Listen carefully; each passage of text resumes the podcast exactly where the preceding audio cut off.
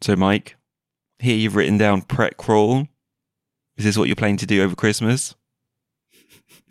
I don't I don't know why I even put this down. I just thought it was funny. Like a friend of mine took some time off work and he told me he was going on a Pret crawl and I just thought it was really funny.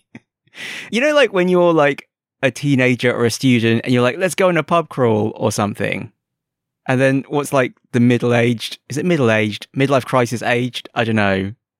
Late 30 something equivalent you go on a Pret crawl. it's What- like what- middle class, middle aged. what are the me- what are the what are the mechanics for a Pret Crawl? You need to buy one item from each Pret. Yeah, that's that's what I was saying to him. It's like, what? You're going to buy a different item until you run out of items. You're like one of every sandwich. He's, you know, Pret does a coffee subscription. Oh, it does. Yes. So he's got he's got the Pret coffee subscription. So I was like, are you going to drink a coffee at every Pret you go to? It's going to be like that Futurama episode. You're going to drink the hundredth coffee, and then you're just going to like warp speed home. So what is the subscription? Is 120 coffees? Is it 120 coffees a month? I- Is it? I, I thought it was unlimited coffees. Maybe there's a maybe there's a cap on it. Oh, there's a limit. There's, Is there a limit? Okay. I think it's six. I mean, the correct number of Pret coffees, the correct number of Pret coffees to drink is zero because the Pret coffee is disgusting. yeah, there we go. That's It's what we're really talking about. That's what That's we're really what we're talking really- about. We're here for me to complain about the Pret coffee. What a snob. Pret coffee is insipid brown water. It's just foul. The Pret tea is quite nice though. Wowie. What do you think about Starbucks coffee? It's a uh, again, it's it's not great. It depends. I mean, if I go to Starbucks, usually I will either get a short black americano extra shot because then at least it tastes of coffee because you just put so much coffee into it that eventually it tastes of coffee, or I'll get a drink that's basically a dessert. I think the new drink in Hong Kong for this season is the cookie crunch sparkle latte or something. It's like it's like I don't even know what I've not, I haven't ordered one yet because it's too many it's too many carbs. But it looks kind of well. Actually, I can't even tell what the drink is. I assume the drink underneath is a latte, and then it seems to have like a swirl of whipped cream and sparkles on top. Honestly, it's quite enticing. I might get one. It, it looks like something a My Little Pony would drink. Okay. I thought you added the sparkles just for effect, but it's really in the. it's, it's, it's part of the drink. I- I've probably got the name wrong, but it's this, it's like some sparkly multicolored latte. So yeah. So what? What? what so what are the mechanics of the Pret crawl? Did you find out? I think literally that was it. It was just the idea of it being a pub crawl, but you just go to different prets instead.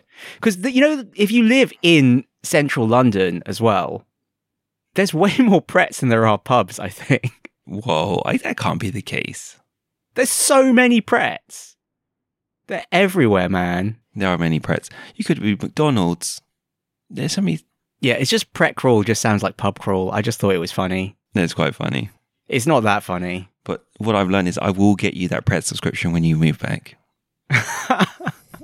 maybe, maybe the Pret coffee is better in the UK. I don't know. I just I just had such a bad coffee recently from Pret because I you know I I had to wait for a friend and they wanted to go to Pret and so I went to Pret and got the coffee and it, it was just it tasted of nothing. It tasted of like dust. That's pretty bad. Does taste quite bad. But you know, like my coffee snobbery is not very high class coffee snobbery. I think if you're a proper coffee snob, you're supposed to like light roast coffee. Like you know James Hoffmann. You you know you're aware of James Hoffmann, I assume, No. even if you don't watch him. He's he's some like massive coffee snob YouTuber.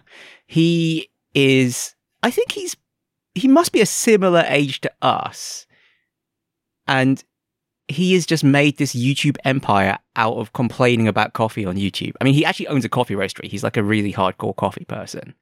And he like literally wrote a book on coffee. But he's just like, oh, you want a light roast because then you're tasting the origin of the beans, not the roast. And I'm just like, no, I just want it roasted to f- like I want to taste the roast, you know. I like dark roast coffee. So a proper coffee snob would like sneer at me and be like, oh, you like dark roast. I think you're not alone. I think what people want and what people should have in terms of coffee are, are wildly different things.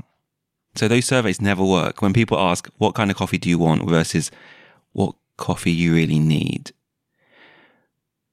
Because everyone's, yeah, do you have milk with your coffee? No, I just have it black now. Dark roast black. Swear word.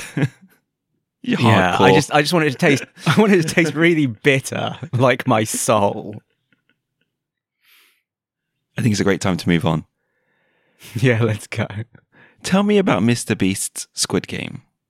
Yeah, I, where to even to start about this? Like, it was just like everywhere for a little bit.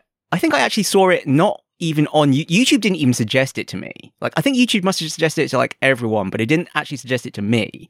I saw it. I think I actually saw it on the news here.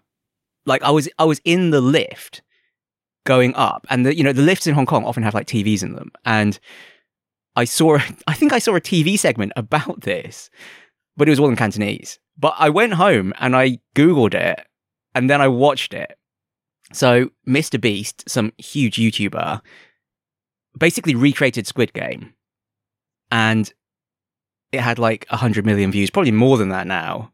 And then also, a few days later, Sam Barlow, who made her story, tweeted about it, like retweeted some tweet from Mr. Beast, basically saying like, "This tweet made me throw up in my mouth." It, and it's true. It's like it's, the tweet is just disgusting. The tweet is just like, "Hey." Look at the power of you know the creator industry. You know we had more views than Squid Game, and we made and we made more money than Squid Game in like a fraction of the time or something. And I was just like, wow, this is disgusting. Like the whole Mr. Beast thing is like, I'm not going to say it wasn't entertaining. I did watch the whole video, but then YouTube for days after kept suggesting me Mr. Beast videos and I didn't watch them, so maybe they are also really entertaining, but just from the thumbnail and the title, it just seemed disgusting from a social standpoint. Like you haven't watched Squid Game, right? No. But the premise of Squid Game is basically a whole bunch of people play kind of, you know, they do demeaning tasks. They play games and they're risking their lives at the shot of some large sum of money. And that is what Mr. Beast Squid Game was about, you know, Beast Games. And that is also what basically every video on his channel seems to be, right? Like, Mr. Beast is like Squid Games in real life. Not just that Squid Games video, but like he literally is like the Squid Games TV series in real life, except that nobody dies, Only their soul. to my knowledge. Maybe he's actually also into snuff or something. No, no, no, that's a joke. That's a joke. No libel. But seriously, like what you were mentioning, there's one where they all have to put their hand on a car, and the last Yeah. one to take their hand off the car keeps the car. yeah, that's right. You know, it, it's like stuff like that. It's like disgusting. It's just like, oh, you poor people, do this stupid thing so I can laugh at you. Yeah. w- I wonder if the, I didn't watch all, the whole video. I couldn't bear it. But what are they doing? What once they need to go to the bathroom, just go on the spot. Maybe that he doesn't make them do that. I wouldn't be surprised if he does. did. He probably makes them drink. He probably makes them drink loads of. You know, I bet he offers like free drinks in the lobby before the game starts. You know, just to make it more drama filled when they wet themselves. And he offers food. And obviously, when he offers food, people cheer with both hands, and then they're out.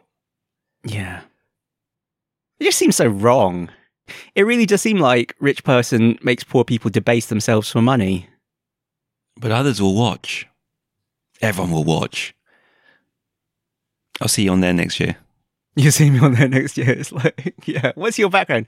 I used to be a programmer, but now I'm poor because I spent all my money. I spent all my money on ludicrous lattes. I, I bought a three thousand dollar coffee grinder. No, no, I didn't. I wouldn't do that. I'm not actually James Hoffmann. Should we talk about MTR trains? Yeah. I mean, it's just another weird one. It's it's a topical one, or at least it was a topical one last week when we were originally meant to record. If you live in Hong Kong, which only I do now, I don't know. Who, I don't know who's listening to this who lives in Hong Kong. From the statistics, not very many. Like maybe like single digit percent of people who listen to this podcast are actually in Hong Kong. I should probably do American stories instead. We can tell everyone how it's all falling apart.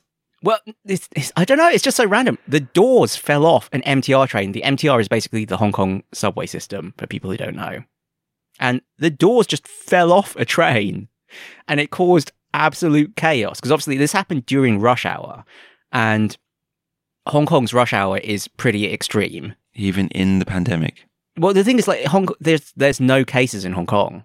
There's no local cases in Hong Kong. There's a few imported cases, but you know, there's the insane quarantine in Hong Kong too. So like, it's all kind of back to normal now in Hong Kong itself. So rush hour in Hong Kong is like really extreme. Everyone's really packed on, and the main train system that runs along Hong Kong Island, the Island Line, the doors fell off one of the trains, and so the entire Island Line was basically suspended, or at least on a section between two of the busiest stops. Was the train moving at the time? Yeah, yeah. So the train was moving. I think it, from what I understand, the train was pulling into the station. So it was moving, but it was going quite slowly. And the story is that there's like these big advertising signboards, like video signboards now or something. And one of them had not been shut properly. And so it was like jutting out and it hit the train and the doors just like popped off. I, I don't even know. The whole thing sounds crazy. Obviously, I was not there. I just heard about this afterwards. But but loads of people were tweeting or WhatsApping, you know, about this and going just like the doors fell off a train. It hit something. It doesn't, it doesn't sound too bad. Too bad. Maybe it does. I just I can't believe the doors can just fall off a train. Like number one, the doors are usually flush against the train, so I don't even I don't even understand how a signboard could knock the doors off. It's not the, the real. It's not the real story. And then yeah, and then number two, like they shouldn't just pop off. Like there's a short video showing it, and like the, the doors are literally just like completely missing. And like the problem was that apparently they couldn't find one of the doors, and that's why it was suspended for so long because they were like, we don't know where one of the doors is, so we can't restart the system. Wow. It's just okay. The the main reason I thought about this was, you know, when you're on the MTR or the tube or whatever the subway system is near you, do you ever lean on the doors? I mean, they always say don't lean on the doors, but like let's face, it, people lean on the doors, right? Like I've leaned to. on the doors. Is You- I know you try not to, but you kind of end up doing it, right? Yeah, but it's, the train is slowed when you lean on the doors, right? There's some like. I, I think the train is slowed mechanism. when you're when it's like pulling out, yeah. Yeah. But I think once it's going full tilt, like it, it won't stop if you're leaning on the doors. Hmm. I don't know. Maybe it'll slow. Yeah, I don't know. But I mean, now that I know the doors can just pop off, like, that's a better reason to not lean on the doors. If they said, please don't lean on the doors because they might fall off, for sure you would not lean on the door. They should. They should say that now. Yeah, exactly. I would bet like compliance with not leaning on the doors in Hong Kong has gone up like 10,000% since the doors just fell off.